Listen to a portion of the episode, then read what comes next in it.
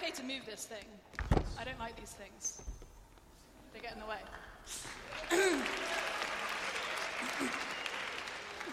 I, I once saw an opera, like literally once. And at one point in the opera, a guy was expecting this very large piece of scenery to move, and it just didn't move. And he broke out of Italian and he said, In this theatre, you have to do everything yourself. And he starts pushing this large piece of. I've never had the chance to do that in real life. Um, so, Professor Halvorson is absolutely right, President Halvorson, I should say, that his little brother is one of my favorite people in the world.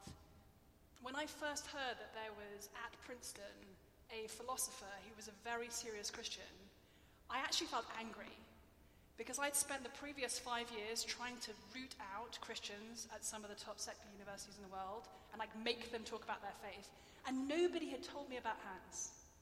So this afternoon and tomorrow morning, I'm going to tell you about Hans in case his big brother hasn't. But before that, we're going to talk about Harry Potter because I'm English, so we've got to talk about Harry Potter. Okay, Rosie, you've all read Harry Potter, right? Like, if you haven't, then you actually probably should leave the room now because I'm going to drop one hell of a spoiler. Sorry, a terrible spoiler. That wasn't even appropriate language.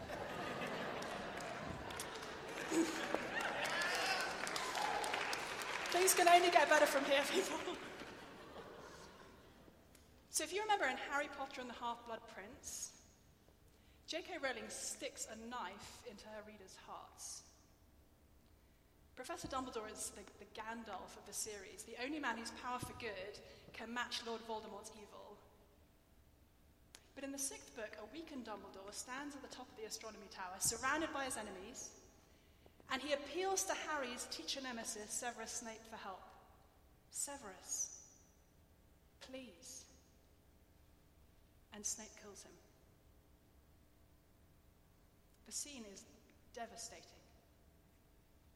We never liked Professor Snape, but we hoped beyond hope that he was Dumbledore's man, and now his betrayal of his mentor is complete.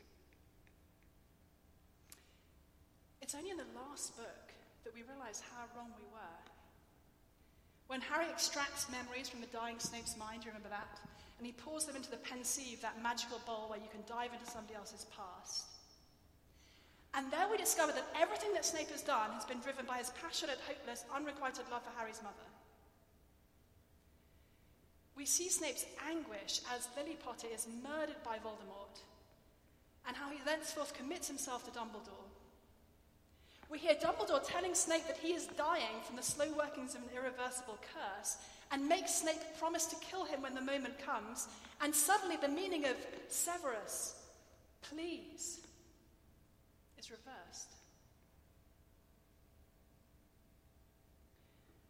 When our non Christian friends glance over at the Christian faith, they see an awful lot of things that look like Snape killing Dumbledore. They see a white centre religion with a history of racism and scriptures that condone slavery. They see an anti intellectual mindset and a contradictory Bible that's been disproved by science again and again. They see homophobia the denigration of women, and a refusal to acknowledge that love is love. In this cultural moment, it's tempting to think that the sands are running out on Christianity. That the best thing that we can do is batten down the hatches and cling on for dear life as the waves of secularization wash over us. But if that's what you think, I believe we got that quite wrong. The sands aren't running out of Christianity, they're running in. And we have the opportunity to turn each of these terrible roadblocks to the gospel into signposts to Christ.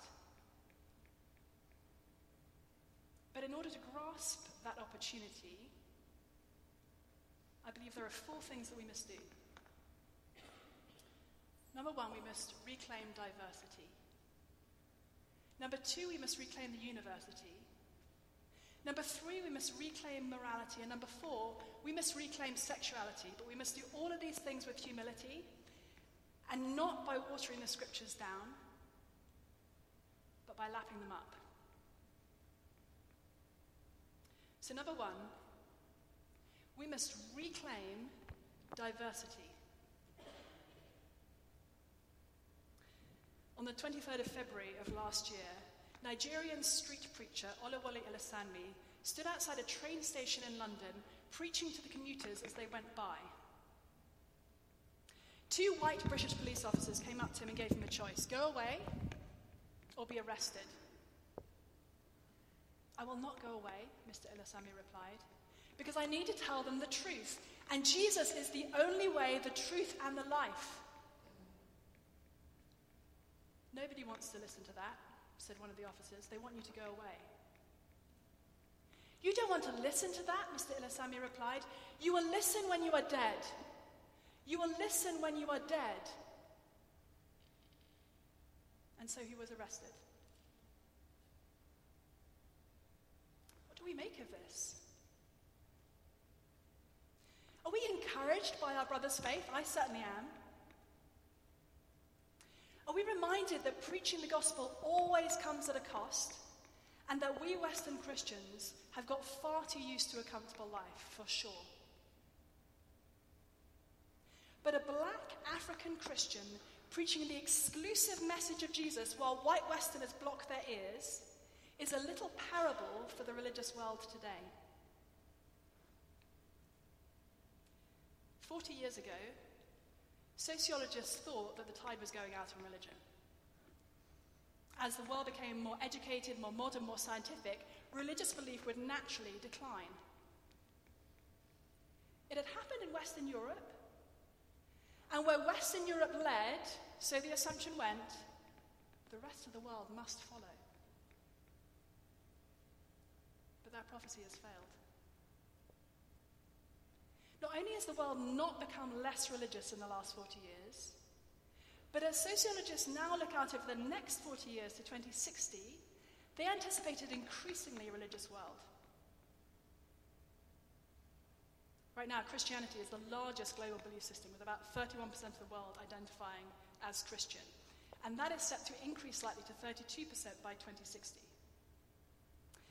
Islam is set to increase significantly from about 25% to 31%, making it a very close competitor with Christianity. Hinduism and Buddhism are both set to decline slightly. And the proportion of people who do not identify with any religious tradition, including atheists, agnostics, and people who just check none on the census, is set to decline from 16% to 13%. The tide isn't going out on religion, it's coming in. This comes as a surprise to our non Christian friends. But what's perhaps even more surprising is that Christianity is the belief system of diversity. Today, Christianity has the most even racial, cultural, and geographic spread of any belief system in the world. And that is only increasing. China is the global center of atheism today. But the church in China is growing so fast that experts believe that by 2025 there will be more Christians in China than in America, and that by 2060 China could be a majority Christian country. At that point, 40% of the world's Christians are expected to be living in sub Saharan Africa. Now, this shouldn't surprise us. The first century Jewish man we worship broke through every racial and cultural barrier of his day, and he commanded his disciples to go and make disciples of all nations, and they began at once. We meet the first African Christian in the book of Acts, the Ethiopian eunuch of Acts chapter 8. And Ethiopia actually went on to become one of the first officially Christian states in the world. Before St. Patrick ever went to Ireland, and a thousand years before the gospel came to America. So, what about in America today? Well, black Americans are at least 10 percentage points more likely to identify as Christians than their white peers. And they would score higher on every indicator of evangelical commitment, from regular church attendance to Bible reading to prayer to core evangelical beliefs. Latina and Latino Americans are also more likely to identify as Christians. And immigrants of color are planting evangelical churches across this great nation. So I live in, in Cambridge, Massachusetts. And in Somerville, which is one of the adjacent cities, English is the third most commonly spoken language at evangelical churches, after Portuguese and Creole. Some white Americans worry that immigration is eroding America's Christian heritage. But actually, immigration is a much needed blood transfusion for the American church. Now, this flips the paradigm for our non Christian friends. My non Christian friends care deeply about diversity. And when they hear the word evangelism, they imagine white Westerners forcing their beliefs down other people's throats. But when they realize that most Christians are not white Westerners, and increasingly most evangelists are not white Westerners either, the exclusive message of the gospel becomes harder to dismiss. You see, when, when Mr. Ilesanmi said to those white British police officers that Jesus was the only way, the truth, and the life, he wasn't saying, My culture's cooking is better than yours. He was saying, I was starving too till I found bread. So let's reclaim diversity.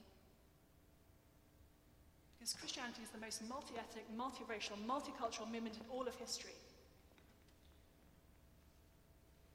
Second, we must reclaim the university. A few years ago, I took a friend of mine who was a Jewish atheist science professor at Harvard to an event at Harvard where New Testament theologian N.T. Wright was in dialogue with the agnostic chair of the Harvard Philosophy Department. The title of the event was The Bible, Gospel Guide, or Garbage. And after the event, I said to my friend, I know that you think that what I believe is crazy. His then girlfriend, who was a much gentler soul than either of us, said, Oh, I'm sure he doesn't think that. I said, Yes, he does. I believe that the entirety of human history revolves around a first century Jewish man who died on a cross and was supposedly raised from the dead three days later. Crazy, right? My friend said yes. I said, The problem is, I think that you believe some crazy things as well. See, our non Christian friends, they think that they are choosing between Christianity with all its crazy beliefs and a perfectly coherent secular worldview that does all the work that Christianity does for them without them having to believe in crazy things, but there is no such belief system. And in the next generation, the university in the West is going to have to start reckoning with Christianity again. Fenggang Yang is a leading sociologist of religion in China. And he argues that the university in the West is going to have to go through a paradigm shift, much like a scientific revolution, and he uses that language. When the failure of the secularization hypothesis comes home to roost. You see, for decades, universities in the West have been treating the idea that the world is becoming less religious not just as a diagnosis but as a prescription. It's not just what will happen, but what should happen. So, what is going to happen when Western intellectuals discover that it hasn't happened? And that atheism, far from being the belief system of diversity and progress, is actually the belief system of white Western men and communist regimes. My friends, between now and when my kids are in college, there's going to be an earthquake in the university. Now, this should excite us, but it shouldn't surprise us. Because Christians invented the university, and universities like Harvard and Yale and Oxford and Cambridge were specifically founded to bring glory to God.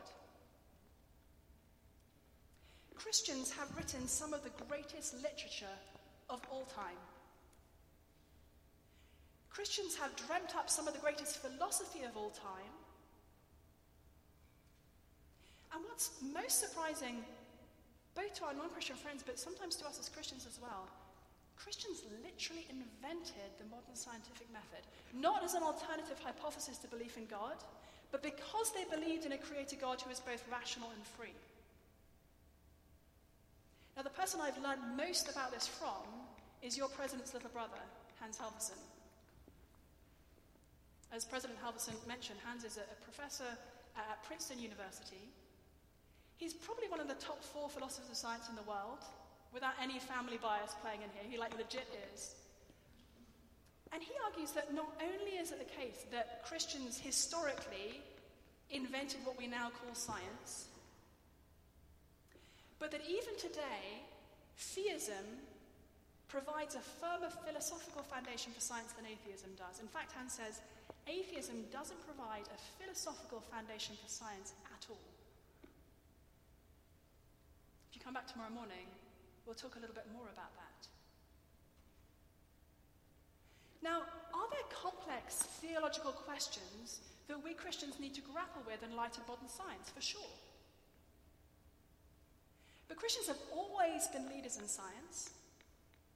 And Bible believing Christians have always been on both sides of every supposedly science versus faith controversy. So let's not concede science to atheism.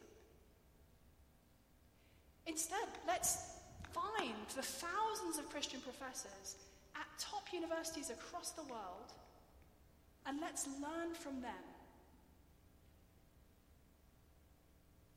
Let's reclaim the university in this next generation, not as a hostile takeover, but as a homecoming.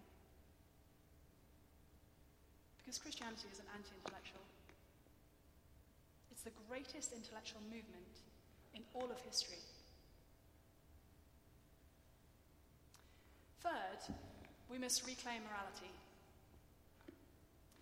I'm reviewing a book at the moment that is so big that it wasn't going to fit in my carry on luggage, or I would have brought it to you to show you how fat it is. It's by a, an atheist British historian called Tom Holland. And it's called Dominion. It's got different subtitles in, in the US and the UK, but I think in America it's Dominion How the Christian Revolution Remade the World.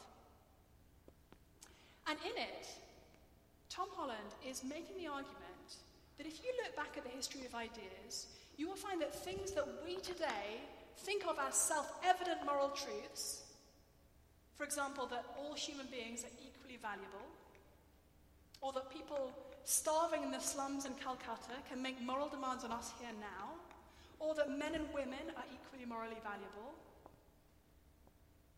These are not self evident truths. These are specific inheritances from Christianity. And this is a historical case being made by a man who is not a Christian or even a believer in God. Last year, I, reviewed a, a book uh, by Notre Dame professor Christian Smith I commend it to you. If you're like on the slightly nerdier end, you don't have to be like uber nerd, but just slightly nerdier, I commend this book to you. It's called Atheist Overreach What Atheism Cannot Deliver. And it's a serious academic book. It's published by Oxford University Press. And in it, Christian Smith is examining the arguments of today's leading atheist and agnostic thinkers and asking the question are they actually giving us compelling, rational reasons for their beliefs? In particular, their high moral beliefs in, in universal human rights and human equality, and uh, the, the fact that we have an obligation to care for the poor and the weak and the marginalized. And this is what Professor Smith concludes. Atheists, it seems to me, are perfectly entitled to believe in and act to promote universal benevolence and human rights, but only as an arbitrary, subjective, personal preference not as a rational, compelling, universally binding fact and obligation. In other words, what, what Smith is saying is that atheist intellectuals can say, I don't like rape, but only in the same kind of way that I can say, I don't like olives. It's a subjective personal preference, not a universally binding fact or obligation. Now, the fact that atheism does not ground our core moral beliefs, those beliefs that we would share with our least Christian friends today, that was a realization that dawned gradually for one of the few people who knew both me and my husband before we knew each other. My friend Sarah Irving Stonebraker is now a history professor in Australia, where she comes from. She was a convinced atheist when she went to Cambridge to do her PhD. She was a convinced atheist when she went to Oxford to do her postdoc. But while she was at Oxford, she went to a series of lectures by fellow Australian and another Princeton philosophy professor, Peter Singer. Now, Peter Singer is a very smart man and a very consistent atheist, and he argues that we need to stop considering all human beings to be equally morally valuable simply because they're human, but that instead we should evaluate beings, human or otherwise, on the basis of their capacities. For example, their capacity um, to suffer or their capacity for, for self knowledge and awareness. And by Singer's calculation, a human infant is less morally valuable than an adult cow. As my friend Sarah heard this, she experienced what she later described as a kind of intellectual vertigo as she realized that her atheism cut against her deepest moral beliefs. And that started a process which ended in her giving her life to Jesus. Now, we need to be very careful. We, we must never say to our non Christian friends that we think that we are better than they are. We cannot come to Christ with our pride intact, and I don't think that we can share Christ that way either. I believe that Jesus came into the world to save sinners, of whom I am the foremost. And we must be very real and honest about the terrible sins and mistakes that Christians have made over the past 2,000 years. But we must also be real about two other things. First, we only recognize those as terrible sins and mistakes because of the belief system that Christianity has given to us and our non Christian friends.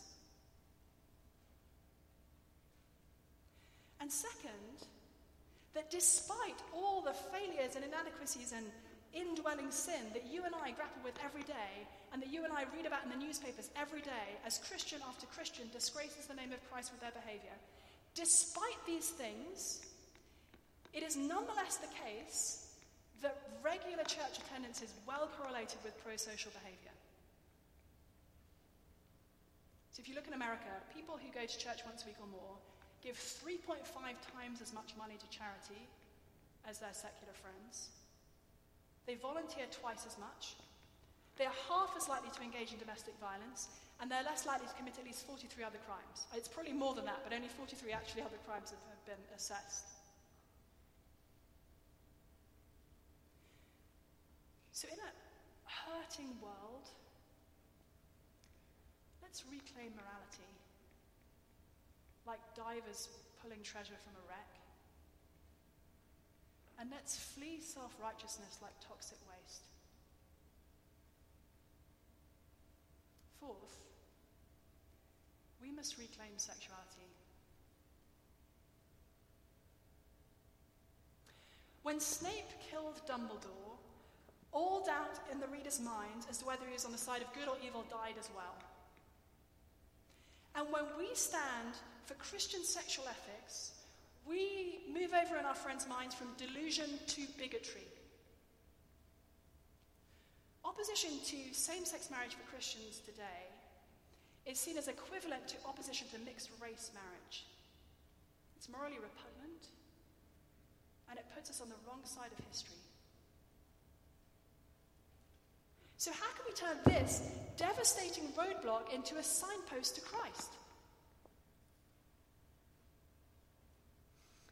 When Harry dived into Snape's memories, he found not a story of hate, but a story of love. And when we dive into what the scriptures have to tell us about sexuality, we find that it's a love story too. This love song begins in the Old Testament as prophet after prophet compares God to a faithful, loving husband and Israel to his often unfaithful wife. It takes a fresh turn when Jesus steps onto the stage of human history and declares himself to be the bridegroom. Do you remember that strange claim that he makes? In Ephesians chapter 5, Paul presents human marriage as a little scale model of Jesus' love for his people. And in the book of Revelation, at the end of the Bible, we see a, a great multitude saying that the, the wedding of the Lamb has come, and Jesus' marriage to his church brings heaven and earth back together. This is why marriage is male and female, and why husbands and wives are called to different roles. Like Christ in the church, it's a love across difference. Like Christ in the church, it's a love built on sacrifice. Like Christ in the church, it's a life creating, flesh uniting, never ending, exclusive love. Marriage is meant to point us to Christ, it's also meant to disappoint us. Because even the best human marriage could only ever be a tiny echo of Jesus' love for us. And let's not forget, Christian marriage was actually highly countercultural from the first. In the Greco Roman world, men were not expected to be faithful to their wives, let alone to lay themselves down in sacrificial love for them. It was fine for men to sleep with other women, and often other men as well. No wonder the majority of the first Christians were women. No wonder the church throughout history and today has been majority women. My friends often see Christianity as the epicenter of misogyny. But actually, Christianity is the greatest movement of and for women in all of history. And there's an irony here. See, the sexual revolution of the 1960s was sold to us as the liberation of women. For centuries, men had been finding ways to sort of sneak around Christian marriage and have commitment free sex. And great news, because of the pill, now women could as well. But despite advances in freedom and opportunity for women in the last 60 years, women's self reported happiness in America has actually declined. Why is that? I believe that part of the answer is that commitment free sex is a poison chalice. For both men and for women, Stable marriage is correlated with multiple mental and physical health benefits. But for women in particular, actually increasing our number of sexual partners is correlated with decreases in mental health outcomes, including increased um, depression and sadness, increased suicidal ideation, increased drug abuse. None of this is to say that, that female sexuality doesn't matter, quite the reverse. But commitment free sex turns out to be a poison chalice. There's a professor up at Dartmouth College near where I live who's not a Christian at all, and he did a study of sex and happiness. And one of his conclusions was that the happiness maximizing number of sexual partners in the last year, you can tell he's an economist because he thinks in these terms, the happiness maximizing number of sexual partners in the last year, guess what? One. So let's not lose confidence in Christian marriage. But we must also remember this marriage is not the only relationship that is designed to teach us about Jesus' love. Greater love has no one than this, said Jesus, than that he laid down his life for his friends. People often say the Bible condemns same sex relationships. I disagree. I think the Bible commands same sex relationships at a level of intimacy that we Christians seldom reach. The New Testament calls us one body, brothers and sisters, knit together in love, comrades in arms. Paul calls his friend Onesimus his very heart. And he says he was among the Thessalonians like a nursing mother with her children. None of this is sexual. All of this is ours in Christ. And if we're going to reclaim sexuality in this next generation, I believe we must reclaim fierce, abiding, non erotic, non romantic love. Now, I, am not meaning to make out that any of this is easy or straightforward. I myself have been romantically attracted to women since childhood. If I were not a Christian, I think it's highly likely I'd be married to a woman today instead of being married to a man. I've been happily married to a man for 12 and a half years. You may look at me and think, well, that's kind of weird. And it turns out I'm not actually as weird as you think. Well, I mean, I am as weird as you think, but not for those reasons. I'm actually the most typical kind of same sex attracted person i.e., a woman who is attracted to people of her same sex, but not exclusively so to where she couldn't possibly have that kind of relationship with a man. Turns out about 14% of women experience same sex attraction to some significant degree, but only 1% are exclusively attracted to other women. For men, it's about 7% who experience same sex attraction, 2% who are exclusively attracted to other men. And what's more, there's good data to suggest that people's patterns of attraction can actually change in the course of their lifetimes in either direction. The woman who's pioneered a lot of this research is a woman named Lisa Diamond, who's a professor of psychology at the University of Utah. And she is herself a lesbian activist. Uh, and so some of the conclusions that she's drawn have actually been quite unsettling to her. But the way she summarizes things, she says, when we divide people into straight and gay, we're not actually cutting nature at its joints. We're kind of imposing some joints on a, on a very messy phenomenon. Now, what does this mean for us? This does not mean that people don't experience persistent and unchanging patterns of attraction in the course of their lives. Many people do. Nor does it mean that we choose our attractions. We don't. But we do choose our actions. And in that sense, actually, every single person in this room is in the same boat. all of us at some point in our lives, whether it is daily or once a decade, are likely to experience attraction to somebody we're not married to. Am I right? Thank you. the question is not, will we ever be attracted to someone we're not married to? The question is, will we submit our attractions to Christ?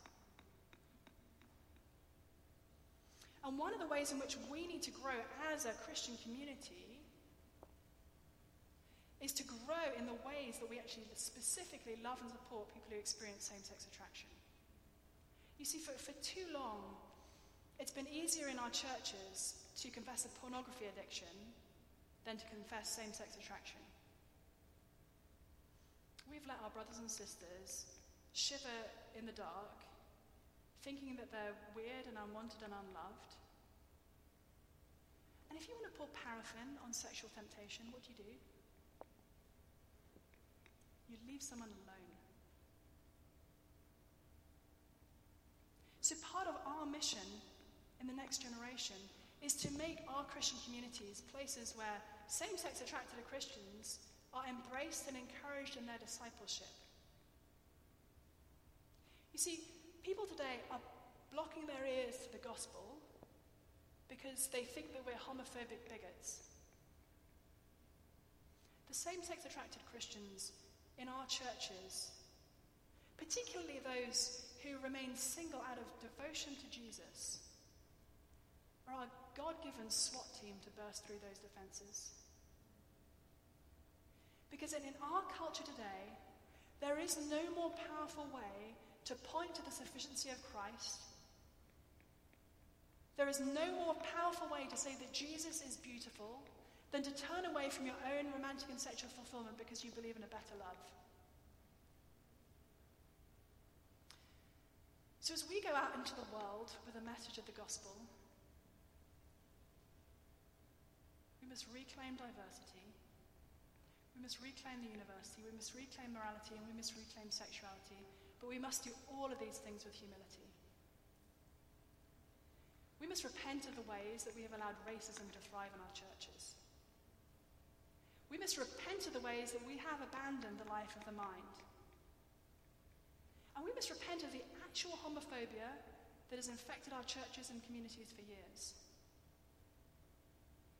We need to turn, take a hard turn toward the scriptures and a hard turn away from ourselves. Because Jesus is not a relic of the ancient world, He is our modern world's best hope.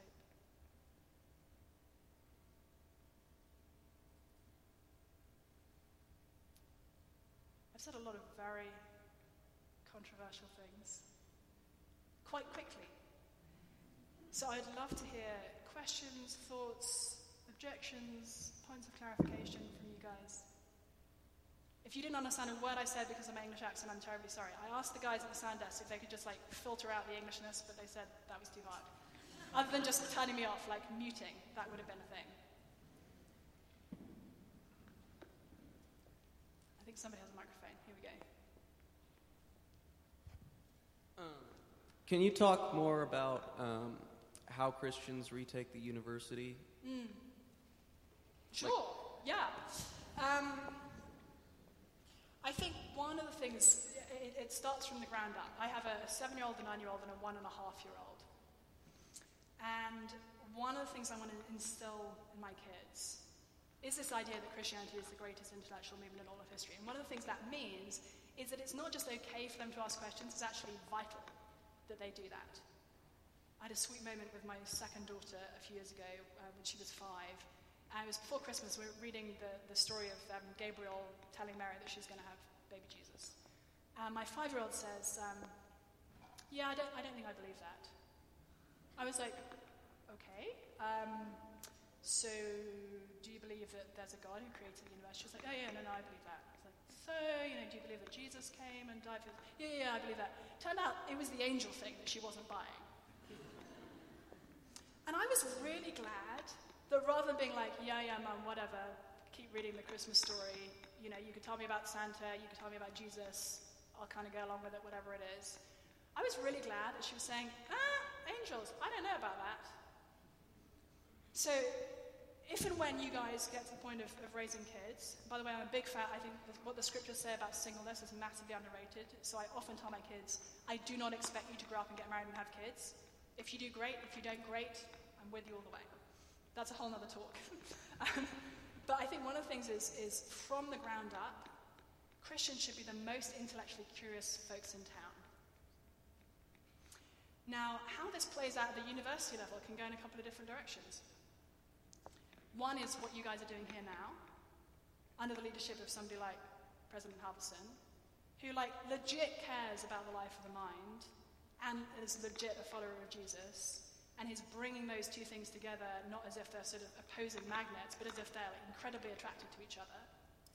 And so, so folks like you working really hard because you're Christians, okay? Sometimes we take the fact that we're Christians to mean that, ah, it doesn't matter too much if we work hard in school, it'll be fine, Jesus loves us. No, no, no, no. We should be studious and industrious, whether at a Christian college or whether in a sort of secular university. I don't even like that term. Um, I do think that we need to find the Christian professors at secular universities and give them a voice and a platform. So, to go back to Hans Halvorson, I mean, the, the delight that I find in just having unearthed some of these folks and said, hey, you have incredibly important things to say to the world.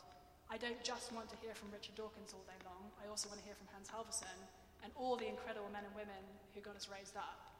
So I think finding those people, listening to them, and just not being not being afraid as if as if our faith is this like little fragile thing that we've got to protect from all those big scary ideas. Oh no. Jesus is the biggest, scariest idea in the history of the world, and no big scary ideas that anyone else can fling at him is going to deflect him for a minute. Oh, I should have said this. In Q&A, I always take a question from a guy and then a question from a girl and alternate. So there better be a girl who wants to ask a question now. Yes. Lady down here.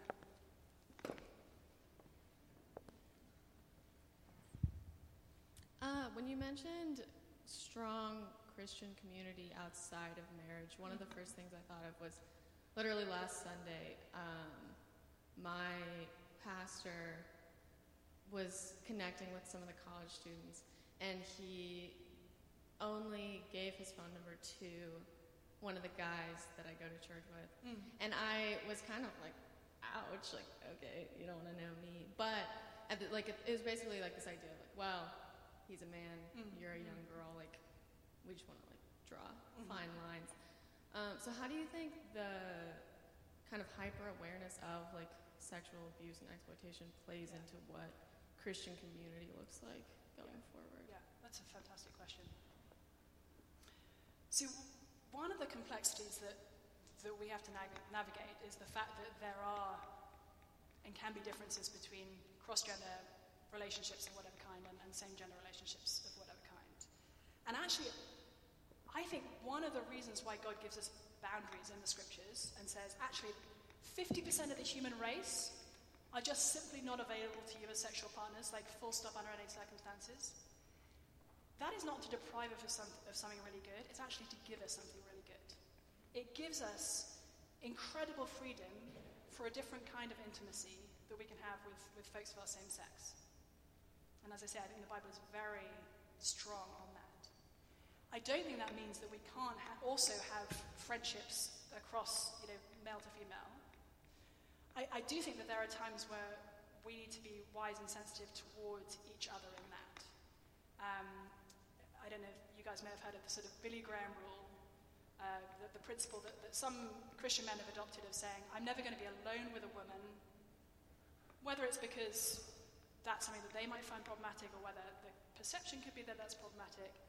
And there are ways in which that has ended up, you know, unfortunately disenfranchising some women because often it's men who are maybe more powerful and senior, and so not granting access to those kinds of even mentoring relationships can, can be tough for women. So I think there are clearly kind of negatives that can come out of that approach. At the same time, I do think that we need to be real about our own weaknesses, and there are certain situations I wouldn't want to put myself in because of my knowledge of my own weaknesses. And to some extent, if somebody else is making that call for themselves, I'm like, good on you, brother. Like, I, I, respect and, and affirm that. Now, I think having said all those things, one of the beautiful pictures we have in the Bible is the idea of family. And unless something has gone terribly wrong in a family, which sadly it can, families are a place of non sexual intimacy between siblings, between parents and, and children. And that is something that we as a community can model within the church and can kind of do together. Now, exactly what that will look like will depend on the culture and the context and the individuals. But I think leaning more into that idea of family and saying, hey, you are, like, I've never met you before, but you are actually my sister. And that means that you have some legitimate claims on me and vice versa.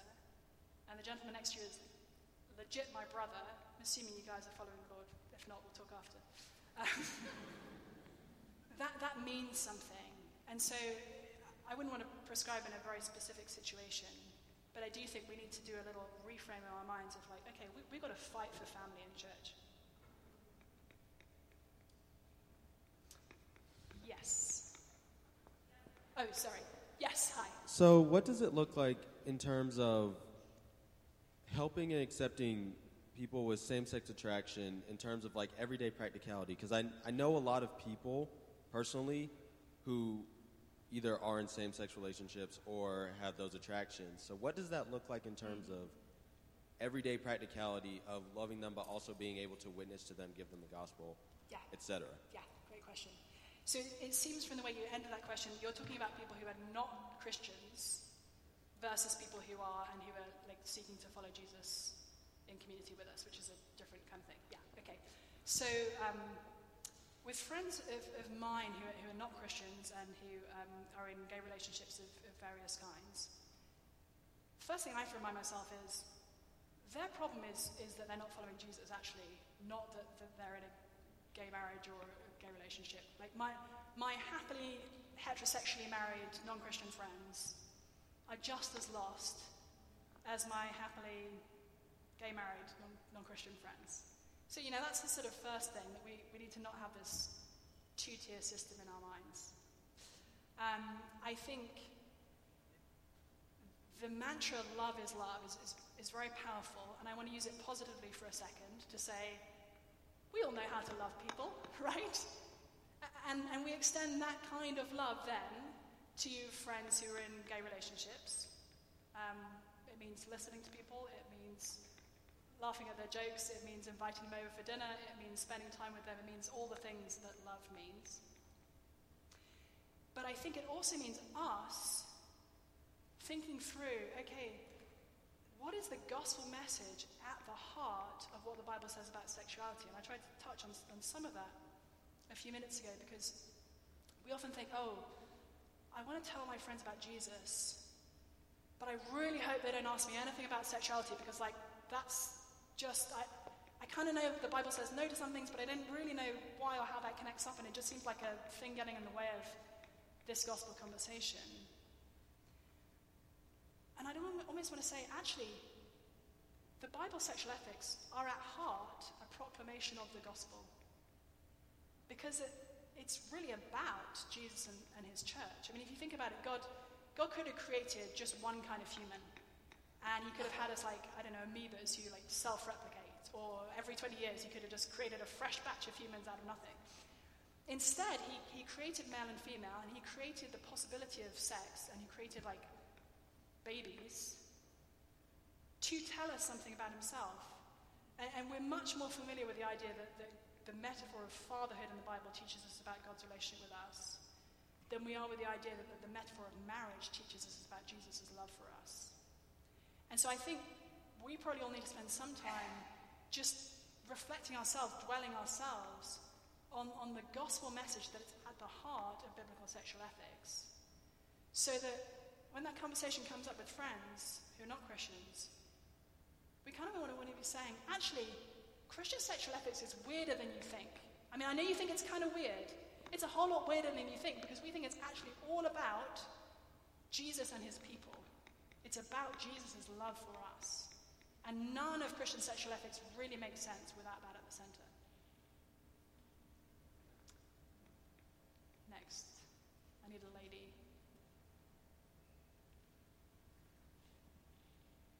I'm relying on somebody to tell me when this stops. Okay, I'm just going to keep going, otherwise, hours we could go here. so, I was curious with the same question. Mm. What about when you're dealing with Christian friends who deny that homosexuality is against the scriptures? Yeah. How do you deal with relationships like that, I guess? Yeah, yeah, that's a very good question and a really hard one. So, again, the starting point is love. But let me explain. Sometimes we think as Christians, love to another person means telling them that what we, we think what they're doing is, is right and never actually challenging them. That is not what Christian love means. See, one of the responsibilities we as Christians have toward each other, and I, I experience this in my daily life with close friends, is gently calling out each other's sin. Now, we do this in all sorts of areas of life, or we, sh- we should be doing this. We should be saying to people, hey, because I love and care about you, I've sort of noticed that there's this thing happening in your life that doesn't seem to me to be aligned with, with your Christian beliefs. And because I love and care about you, I, I want to help you sort of think through that and, and navigate away from that. Now, that's something that's particularly tricky for us to do in conversation with a friend who experiences same sex attraction and has either um, decided to pursue that or is sort of considering pursuing that uh, as a Christian. But it's, it's actually vital that we do because the most undermining thing that a straight Christian can do to a same sex attracted Christian is tell them that the Bible doesn't really say what the Bible does in fact say. We are not loving a friend by saying, yeah, actually, I think if you look carefully at the Bible again, you will find that same-sex marriage is, is okay for Christians. Um, funnily enough, I don't know if anybody was here, um, went to an event last weekend with my friend Rachel Gilson, who was speaking um, about some of these issues, I think, to a, to a smaller group here. And, and Rachel has a really interesting story. She came to Christ when she was an undergrad at Yale, having grown up in an atheist or like totally non-religious family, um, after her girlfriend of several years broke up with her. And she was completely devastated by this. And it kind of got her thinking about the big questions of life. Uh, and she went to talk to two friends who identified as Christians. They were the only people identifying as Christians she knew. And they were a lesbian couple, and one of them was training to be a, Lutheran minister. And so my friend went to them and said, like, hey, I, you know, clearly you guys have this figured out. Can you help me? Because I'm sort of getting vaguely interested in maybe this Jesus thing. And her friends gave her this packet of information about how really the Bible doesn't say what Christians have always said it says about um, same sex um, sexual relationships. And, you know, it's all been a big misunderstanding. So Rachel goes back to her room, reads this packet. She's like, this looks great, so excited. Maybe I could become a Christian. And then she started looking up the Bible passages that this booklet was referencing. And she was like, oh, this doesn't add up. Now, that was 16 years ago, before she learned Greek and Hebrew. She now reads the Bible every day in Greek and Hebrew, and she is even more convinced now that the Bible really does say what Christians have been saying it says for the last 2,000 years. And, and at times in her early discipleship, when she was falling into sexual sin, what she needed from her friends was grace and truth. She did not need to be hit over the head and sort of told that she had failed and be, to be rejected. But she also really didn't need her friends to say, well, maybe this isn't such a big deal. She needed grace and truth.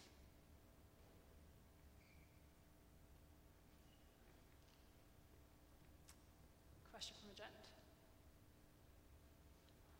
Probably the last one. Last question for the man. That's a lot of pressure. Um, Make it a good one. I'm just I'm just curious how you narrowed down to the 12 questions that you narrowed down in the book, and were there any that you were maybe considering including that you excluded, or what that process was like? You know, I'm um, I'm like an ENFP on the Myers Briggs thing. If you've has anybody done it, thank you, thank you. Which means that I'm kind of like spontaneous. So I sat down one day and I was like, okay, here are the big questions I think. Blah, blah, blah, and I wrote down 12. I was like, oh, 12, that's a nice number, nice sort of biblical number. And then, as I've tested that out in different orders, I've been like, okay, tell me what are the big questions you hear? And pretty much always it converges on these. Now, slight caveat I've just written a, a kids' version of the book for 10 to 14 year olds. Um, and one of the things that has changed in the last two years since when I wrote Confronting Christianity to now when I'm writing 10 questions every kid should ask and answer about Christianity long name, publisher says it'll work, I don't know. I've actually uh, said a lot more um, connected to transgender issues than I did two years ago, and so I think that's a big, a big thing that is not that it wasn't present two years ago, but actually a, a big conversation that's um, really gathered steam in the last two years. So I think if I were writing the adult version fresh again today, I would probably spend more time on that. Um, there are certain things that important questions, of course, that were not addressed in the book, partly because I'm not qualified to address them, um, and partly because you know you've got to stop somewhere. But I, my hope is that as you look at the book, you'll think, yeah, that covers, that hits on most of the things that I fear being asked by my friends.